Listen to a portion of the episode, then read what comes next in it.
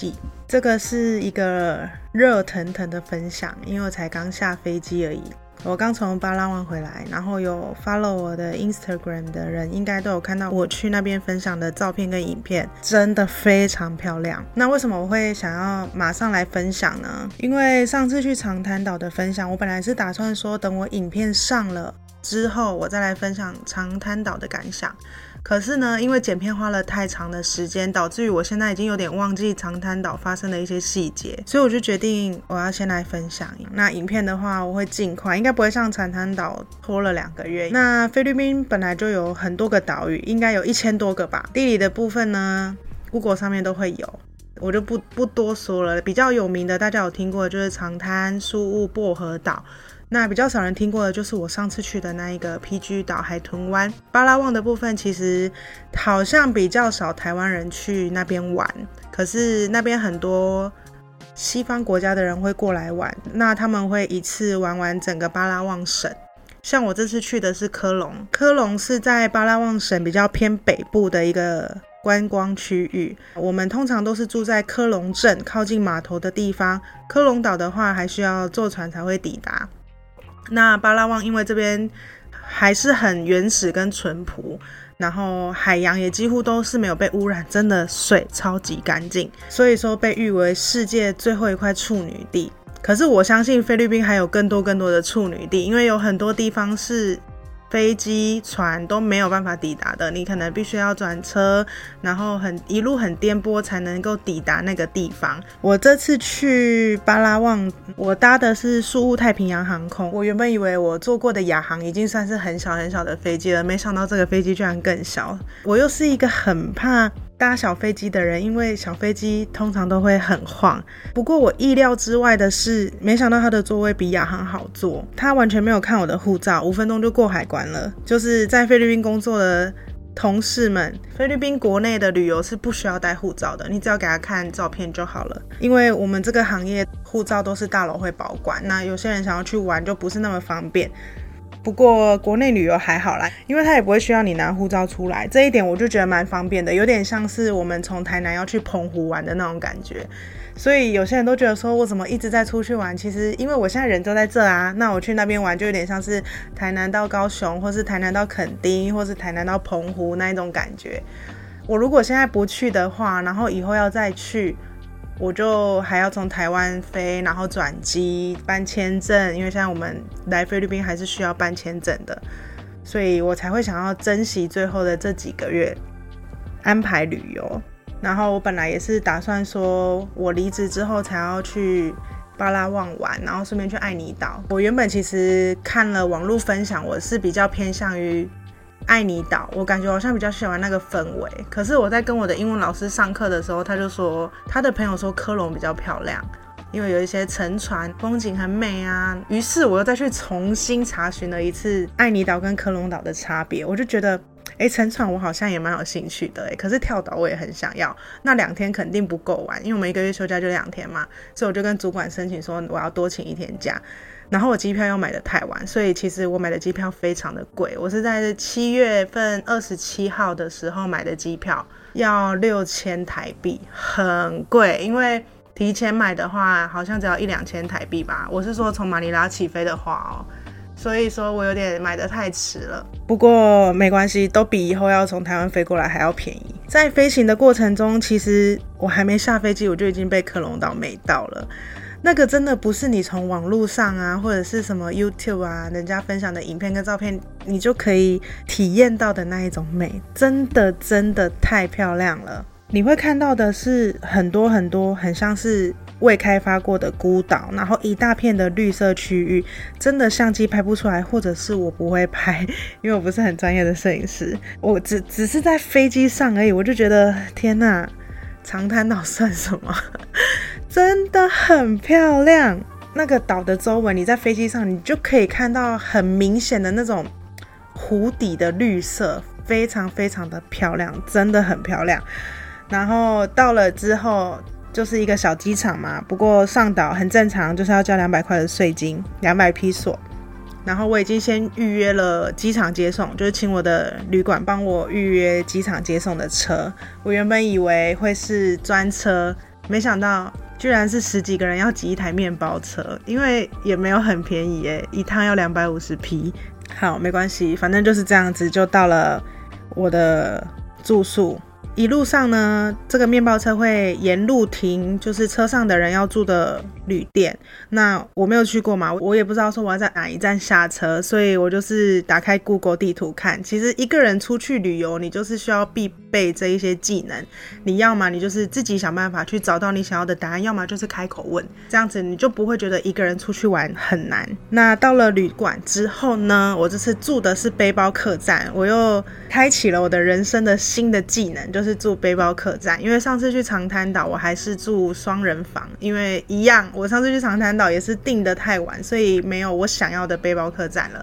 不然其实上次去长滩我就想要住背包旅宿，到了之后因为已经有一个人先入住了，然后我就有点小紧张，因为这是我第一次在外面住背包客栈，然后我也有 有一点担心我的财务的安全，可是还好我住的这一间它有提供柜子，然后是可以上锁的，然后我就顺便预约了。隔天的跳岛行程跟潜水，但是饭店的潜水课程是自由潜水才能预约，所以他就请那个三轮车的司机载我到潜水办公室去预约潜水的行程。然后我在预约行程之前呢，因为旅馆的服务人员说他们并没有提供一些备品，就是牙刷、牙膏、沐浴乳那些，所以我就先下去买。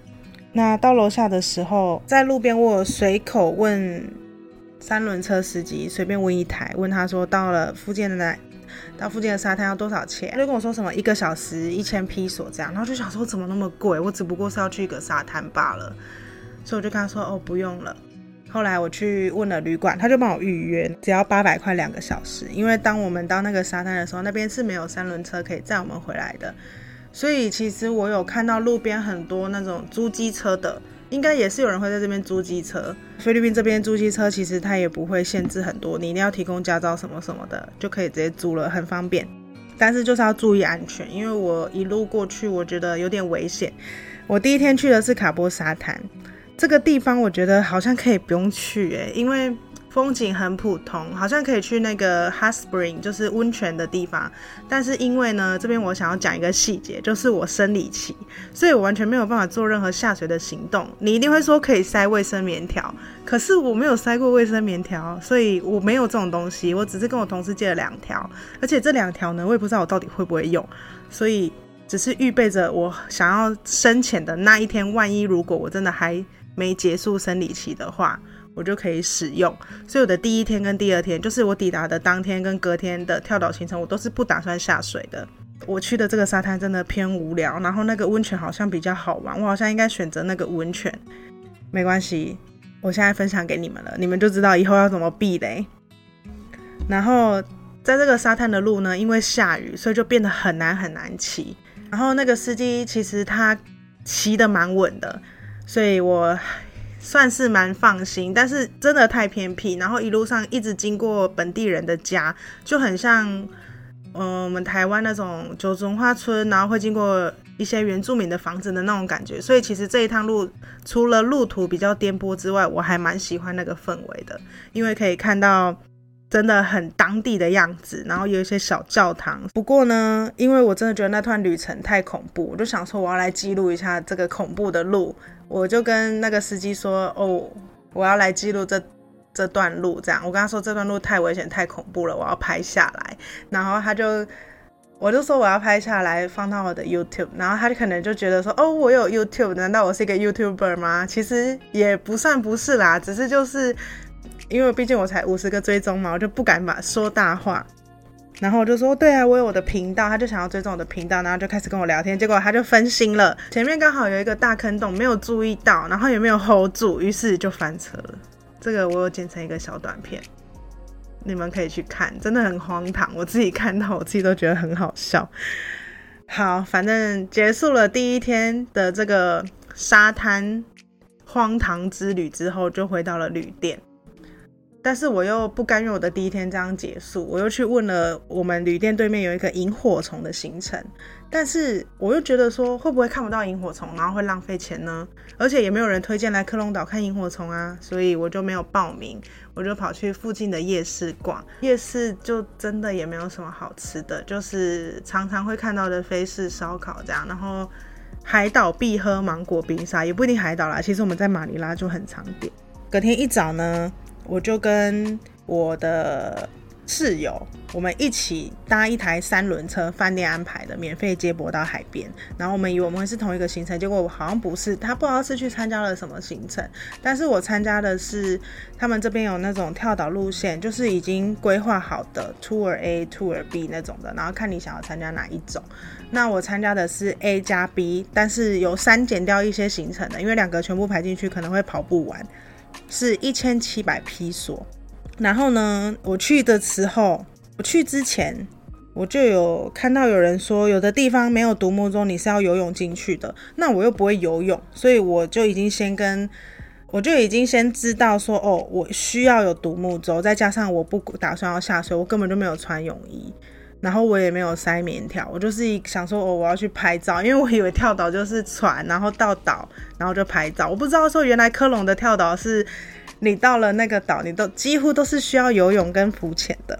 行程开始的时候呢，我就站在旁边，然后就有两个说中文的，我就在想他们不知道是哪里的华人还是是台湾人。他们对那个独木舟，就是租独木舟这件事情有疑惑的时候，我就顺便问了那个导览说，是不是有的地方没有独木舟进不去？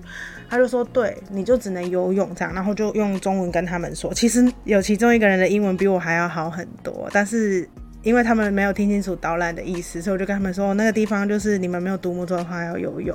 就一整天都跟这两个台湾人一起玩，就觉得很幸运，刚好有遇到他们。然后，因为他们都是有穿泳衣跟有浮潜装备的，所以他们就跟我说，下面真的很美，很美，就潜下去的地方很美。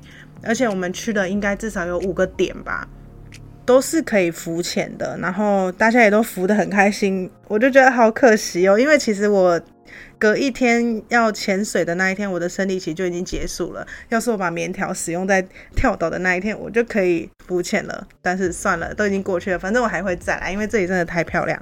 嗯，那两个台湾人就跟我分享，他们前一天晚上去看萤火虫，然后是一个台湾人开的民宿，然后那片红树林也是他们私人的景点，可是。我知道这个行程的那一天跟隔一天，也就是第三天都没有成团，因为我只有一个人，然后两人才成行。不过旅程就是这样子，总是会有一点点遗憾，然后留在下次的时候，我们就知道要怎么玩比较好玩。那这个跳岛之旅呢，虽然说我没有下水，但是我也觉得还蛮不错的。还好我有租那个独木舟，然后那个导览员可能想说我是一个人，所以他就有安排一个。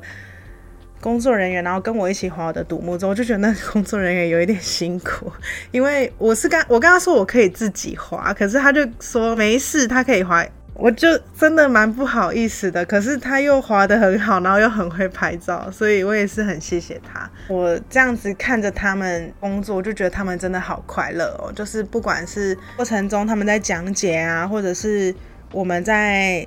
岛上面爬山什么的时候，他们都会很照顾我们，然后很留意每一个人的状况，真的很细心，而且他们真的非常的快乐。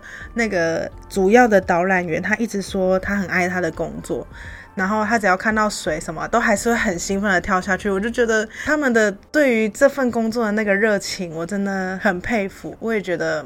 很羡慕，就是在这么美的地方，然后做着自己喜欢的工作。也许这是他长大的地方，我感觉那就是我们一直想要追求的生活：穿得暖、吃得饱，然后睡得好，跟家人无忧无虑的生活着，应该都是大家想要的生活吧。不过他们的日常就是这样子。也许大家都会说菲律宾是一个很穷的国家，但是他们真的真的。很快乐，然后跟我们同团的旅客有很多是一家人一起来玩的，真的会觉得他们要的快乐很简单又很单纯，所以我觉得不管是风景啊，还是这边的居民啊、人啊什么的，我都觉得我好喜欢。然后真的很淳朴。结束跳岛行程之后，因为我加那两个台湾情侣的联络方式，所以我们就约好一起去吃晚餐。我其实原本没有抱持太大的希望，因为我觉得菲律宾的食物就那样，所以我们就随便找了一间烧烤店。然后他有卖一些菲律宾的小吃，就在里面吃东西。他们这里有一道菜叫做 sinigang，酸汤的感觉，超好吃哎！那个是我在这里吃过目前吃过最好吃的菲律宾食物。我们就真的是随便挑一家哦，真的很好吃，味道很够。然后我们在点餐的时候，我就看到隔壁桌的人好眼熟，我就问那个都是同行的那个女生，我就问她说：“哎，后面那个人好眼熟。”可是那个陌生男子。他有跟我打个招呼，就确认我没有认错他，然后我们就一起吃饭。然后那个男生是久居日本的中国人，于是我们四个人就一起吃晚餐，然后一起聊天，一起聊我们以前去过什么地方啊。我就觉得好棒哦，这真的就是我这趟旅程最大的收获，就是我认识了这些人。因为我常常觉得很多人都会说一个人旅行好无聊哦，但是我觉得不会，这就是一个人旅行有趣的地方。你要是团客。我可能没有办法体验到，比如说我第三天的时候我去潜水，因为我一个人，等于说我就包船了。那个教练跟工作人员都超有耐心的陪我潜水，因为我只有一个人，他们也也不可能叫面包车来载我，所以我就是坐他们当地那种很像台湾那种牛车的机车去搭船。如果你团客，你才没有办法体会这些嘞。所以我觉得一个人旅行真的超好玩，就是你没有办法体验那种你们一群人出去玩你能体验到的东西，你会。非常的容易体会到本地的东西，然后你也很容易去认识新朋友，而且你认识的新朋友，你们肯定都会有共同的爱好，就是一起出去旅行。比如说你们去跳岛，也许我是说也许，可能不是全部，也许你们都是喜欢海岛或是喜欢嗯水下活动的人，你在你喜欢的路上，你就很容易遇到你。共同喜好的朋友，很容易去认识新朋友，不论年龄，不论性别，不论国籍。我觉得这就是我这趟最大的收获，就是认识了这些人，然后一起快乐的吃晚餐。所以一个人无聊吗？一点都不无聊，真的。结束晚餐之后，就跑去附近随便按了一个摩，花了九百披索吧，一个半小时就回家睡觉了。我原本是想说晚上都会去。酒吧喝点小酒，然后微醺的睡着，但是没有，不需要微醺，我每天都能睡得很好，因为真的太累了。毕竟跑了一整天的跳岛行程，真的蛮累的。然后第三天的行程就是我去潜水，这个是我第一天就预约好的，然后我就跟那个。店家说：“我想要看沉船，他就帮我安排了一个沉船跟一个好像是什么珊瑚花园吧。然后我上船的时候呢，那个教练就跟我说，因为今天只有我一个人，所以他可以特别为了我多安排一个潜点，然后我只要多付他一千皮就可以了。其实我还是有一点害怕潜水这件事情，然后再加上说我隔天要搭飞机，我其实不敢潜水太多次。一方面我又担心说。”他们一群人就是为了我一个人，然后这样子出海，那都是一些人力成本，然后再加上我的生命掌握在他的手里，我应该要让他开心，他才会好好的带我出去玩。所以我就想说，好好好，我就加这个行程。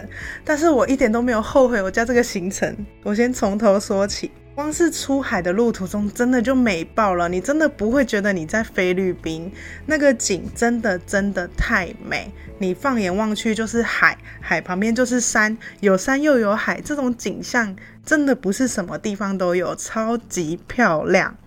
然后到了第一个潜点的时候，其实这只是我的第二次潜水而已。我的第一次潜水就是在 PG 岛海豚湾的时候，那个时候我还是很害怕，大家还记得吗？我还跟教练说，我我不要潜了，我要回去。可是第二次我就比较得心应手，虽然我还是很难克服那个耳鸣的问题，不过就是慢慢练习就会变好。然后这次教练有建议我说，我可以去考证照，因为他觉得我的呼吸还有克服耳鸣的能力。很不错，我就跟他说我不会游泳，我觉得我还需要多练习。然后第一个点，我们就直接去看沉船，因为我的英文还不是很好，所以其实他在介绍很多东西的时候，我都还不是听得很清楚。然后我也不知道我的第一个点是沉船，我是看到了才知道说哦，原来我在看沉船哦。那巴拉望的潜水的地方真的跟海豚湾差太多了。那个时候去海豚湾的时候，他们就说。海豚湾的潜水已经是很漂亮的地方，就是说什么潜水工厂什么的。但是我可以明白为什么大家喜欢去那边潜水，因为那边就真的是比较出街，你在近海就可以看到很多生态。可是巴拉望这边的话，就会有很多，比如说沉船这种是需要潜的比较下去的，比较远一点点，也不是真的太远。那那个沉船，我看到的那一艘，我不知道是哪一艘，可是也还蛮壮观的。我有跟店家租了 GoPro，一天五百 P。嗯，我我会分享在我的 YouTube，但是需要给我一点时间，我先用言语来跟大家说明一下。那个沉船呢，因为已经有一段历史了嘛，所以其实船身上面已经长满了很多的植物生态。然后因为我不会游泳，所以教练一直请我握住，我不知道是珊瑚礁还是什么，我也不知道那个可不可以握，反正教练让我握，我就握了，因为我没有办法控制我自己在水里面的方向。反正那个船真的很壮观，然后如果你是自由潜水的话，其实有一些船舱好像是可以潜进去的，这也会让我有一点想要学自由潜水，因为我感觉好像可以去一些平常看不到的地方。但是毕竟我还很初学者嘛，所以有看到我就已经觉得很壮观。那当下的心情真的，你的。两双，你的一双不是两双，一双眼睛看不完你想看的景。然后你不管是随时你往上看或往下看，往左往右，你随便头转一个方向，全部都是不同种类的鱼，成群结队的这样，我就觉得真的很美。第二个点是，应该是珊瑚花园，那个景也真的是超级超级超级大，超大的珊瑚礁，真的真的很美。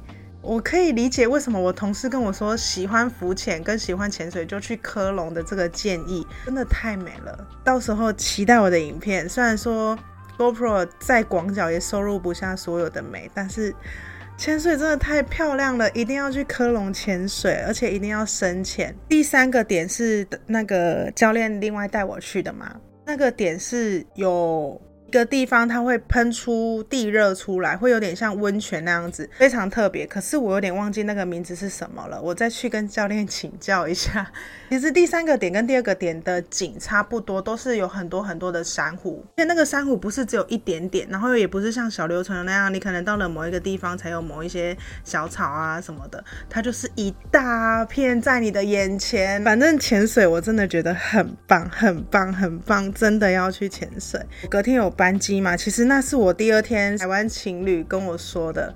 他们说潜水完不能马上搭飞机，我才说哈，我隔天早上的飞机耶，所以我有特别跟教练请教说，我隔天要搭飞机，这样是可以的吗？我再多加一个潜点是可以的吗？他说没问题，因为我们不会去太深的地方。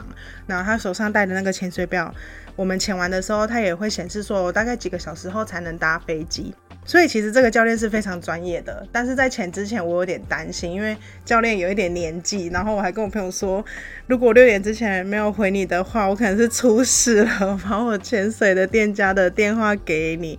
我觉得大家一个人出去玩真的要就是注意自己安全，然后你要。跟你的家人或朋友回报一下，说你现在在干嘛。然后如果联络不上你的话，要找谁？这点也蛮重要的。后来呢，就结束了这个潜水的行程。我真的是非常的心满意足。不过中间有点小 trouble，就是因为科隆这个地方并不是每一个潜水点都可以从岸边出发，有的是在海中央，然后你就得跳下去，让教练带你下去潜水的那种。然后教练就鼓励我跳水，可是我真的不敢。因为我其实不是害怕跳下去以后会死掉，还是溺水，还是什么的，不是。我害怕的是，我跳下去之后，我会整个脸朝上这样子，我的脸面罩就会进水。我不喜欢那种鼻子呛到水的感觉，所以我就不敢。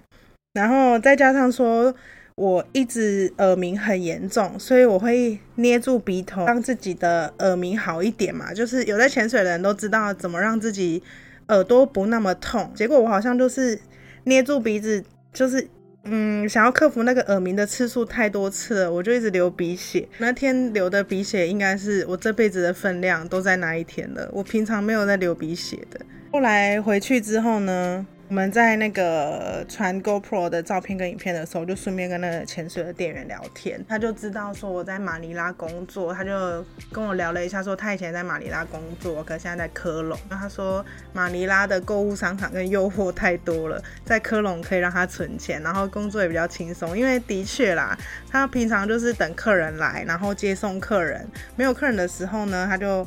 滑滑手机啊，这样就很轻松。刷手机的时候，他就看到一个 Jollibee 的视频，他就问我知不知道那是什么，我就说我知道那是 Jollibee，。他们本地人真的很喜欢 Jollibee。他说因为科隆没有 Jollibee，，然后只有麦当劳，而且也有安豆，我就觉得为什么没有 Jollibee 啊？因为这种这么本地的东西应该要有啊，安豆都有两间了。他就说如果有朋友从马尼拉来，他就会说，嗯，那你们方便帮我带一份九里比吗？我就觉得真的很可爱。后来潜水完回去之后，回到了饭店，我才发现，哎，大家都退房退完了，剩下我一个人。不止我们这一间，因为它一个楼层有两间房间，八张床，然后我这一间剩我一个，另外一间是完全没有住人，等于说我一个人花了五百 P，我就包了整层楼。为什么是五百 P？因为我订三个晚上嘛，是一千五百 P，那一个晚上就是五百嘛。等于差不多才两百八十台币吧，其实这个算真的很便宜，因为在台湾我也没有看过这么便宜的床位。我在找的时候基本上都是要最便宜要六七百台币一个床位，然后因为真的太累了，就从下午一直睡睡睡睡到晚上十点，然后我就起来整理一下我自己，然后看着窗外在想我到底要不要出门，最后还是决定不要出门了，因为我真的太累了，所以我就继续睡睡睡睡到了。嗯，隔天早上然后去搭飞机，因为这次我是完全没有做功课，非常的随性。可是我可以怎么规划下一次的行程呢？如果我下一次再去的话，我的班机下午抵达，我第一天的话就会规划去那个温泉拍照啊，泡泡温泉，看看风景。然后一样，第二天安排了跳岛或是潜水，第三天也是跳岛、潜水、择一。其实我觉得这样子科隆的话，好像四天三夜就很足够了。跳岛当天都会比较晚结束，你可以把你的萤火虫的行程排在你潜水的那一天，因为你潜水完之后下午还能回去休息一下，然后再去看萤火虫跟蓝眼泪。那我有特别的问过老板了，我问他说什么季节比较适合去，他说全年都有，只是怕会有光害问题，所以大家就是避开在满月的时候去。就可能初十到初，反正就是避开满月的时候去就对了。越没有光害的话，就越容易看到萤火虫跟蓝眼泪。这次去的时候刚好是阴天，甚至跳岛那天其实是有下雨的，所以说那对台湾情侣他们就有看到很明显的蓝眼泪跟萤火虫。虽然说拍不出来，可是。唉，这就有一点矛盾了。到底是希望天气好，还是希望天气不好呢？那需要携带什么物品？我觉得你必带的就是浮潜的器具，因为你真的到哪你都可以浮潜。当然，你也可以现场租啦，只是怕有些人如果说有洁癖的话，就自己带一下，然后可以带泡面跟零食，因为这边的东西你可能比比较没有吃的那么习惯。那如果你住的是背包客栈的话，你要特别注意它有没有提供一些你生活中会用到的，比如说我这一间，它就没有提供任何的备品，然后它也没有提供吹风机，所以第二天的时候我真的头非常非常的痛。还有就是 GoPro 或者是你的水下运动相机，来到这种地方了，你一定会想要留下一些回忆，所以我觉得带一台可以水下拍照的运动相机是很实用的。那虽然说我自己没有，但这边跟店家租其实也很便宜啦，就大概五百 P 而已。那我这次带了什么东西根本没用到呢？就是脚架，因为这边没有机会让你立到脚架，他们的那种岛上不是那么适合的立脚架，而且工作人员都很热心的会帮你拍照，所以说不需要带脚架。我如果不用带脚架的话，其实我根本不用买行李。所以脚架是我完全没有用到的东西，然后记得一定要带泳衣。住宿的话，嗯，因为我这次住的是背包旅宿嘛，所以说一个人的话，我觉得还是可以住背包旅宿就好了。然后记得住在科隆港的附近，会很方便。那我上次长滩岛住的是双人房，这次住的是背包客栈，两个有什么不同呢？那双人房肯定就是比较隐私喽，然后你也比较不用担心说你东西随时都要收得好好的。可是，其实既然都已经是一个人了，行李基本上是差不多的，我觉得并没有太大的差别。那我这次一个人住背包客栈的时候，我也觉得并没有那么的不好。就是很多人觉得说你没钱才住背包客栈，可是像我住的这一间，其实它很新诶，然后环境也很不错，就没有什么不好的，而且又真的超级便宜，CP 值很高。我想要分享一个插曲，就是。因为第一天我去逛夜市嘛，然后就买了一只鸡腿，想要回去吃。但是吃到一半我又吃不完，我本来想说我要带回房间，结果我一打开那个滑门的时候，我就手上一只鸡腿，然后就看到有一个男生穿着四角裤在那边刷牙。这一点就是我以前没有体会过，所以当下其实我有一点吓到，然后我又默默的把那个门关上。个就是可能我需要练习跟适应，就是跟会有其他人一起住同一个空间的感受。但是我这次还是有一点害羞，所以我没有去认识到一起住在背包客栈的新朋友。不过我觉得下次我应该可以提起勇气去认识其他人。那除了住宿的部分，独旅有什么缺点？就是交通的部分，没有人跟你 share 嘛。如果你一个人坐三轮车，你就得一个人付一台车的钱。然后你如果想要吃海鲜合菜，也没有人跟你 share。你要想要住双人房，也没有人跟你平分。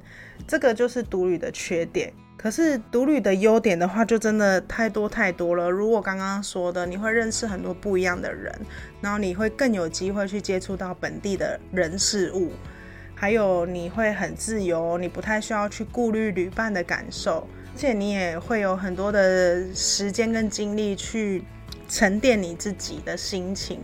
优点真的太多太多了，有一点上瘾，好像没有办法跟别人一起旅行，也不会啦，就是之后还是希望可以跟好姐妹、好朋友一起来巴拉望，可能去爱尼岛啊，或是再来一次科隆岛，我觉得都还是有机会，因为这边真的太漂亮了。我很喜欢科隆岛的原因，是因为其实上次去长滩岛的时候，我只是觉得很漂亮，可是。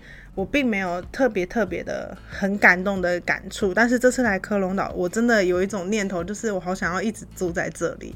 每次望向山跟海的时候，我就觉得好想要每天看着这幅风景醒来哦，真的很喜欢。撇除我自己本来就是很喜欢淳朴跟原始的人，比如说我在台湾的时候，其实我也特别喜欢山河苑。科隆岛也没有像长滩岛会一直有推销你行程的人，然后一直跟着你。科隆岛比较没有，我买行程我都是跟饭店柜台买的，然后要去哪里买东西，去哪里吃东西，我都是直接走在路上，然后乱找、乱逛、乱吃这样。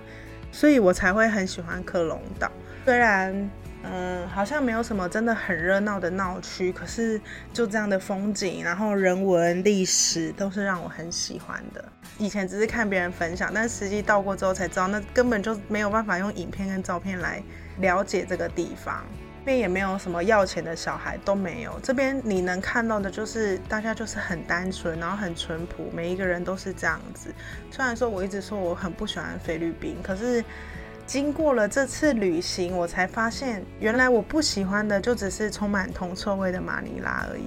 还有这边，因为很多华人公司嘛，就是博彩业，资本主义就有一点严重，因为他们就都会觉得，反正我多的是钱，让你不得不臣服一些很不公平的待遇跟事情，还有一些歧视跟霸凌。我不喜欢的是这些，但是科隆岛真的好喜欢哦，说不定以后有机会，我真的可以在这里定居，会不会太快？不过我去长滩岛跟海豚湾真的没有这种感觉，可是，在克隆岛真的会有一种想要定居的心情。我现在真的可以理解，就是你们知道爱尼岛有一对台湾情侣，他们也是在那边开民宿，然后名字是深深爱上爱尼岛。那个时候我看他们的影片，就说他们好像一年会去好几次爱尼岛，所以就想说，既然都会来那么多次，不如就在那边定居下来。我真的可以体会那种心情，虽然我现在才去过一次科隆岛而已，有可能我下两篇的。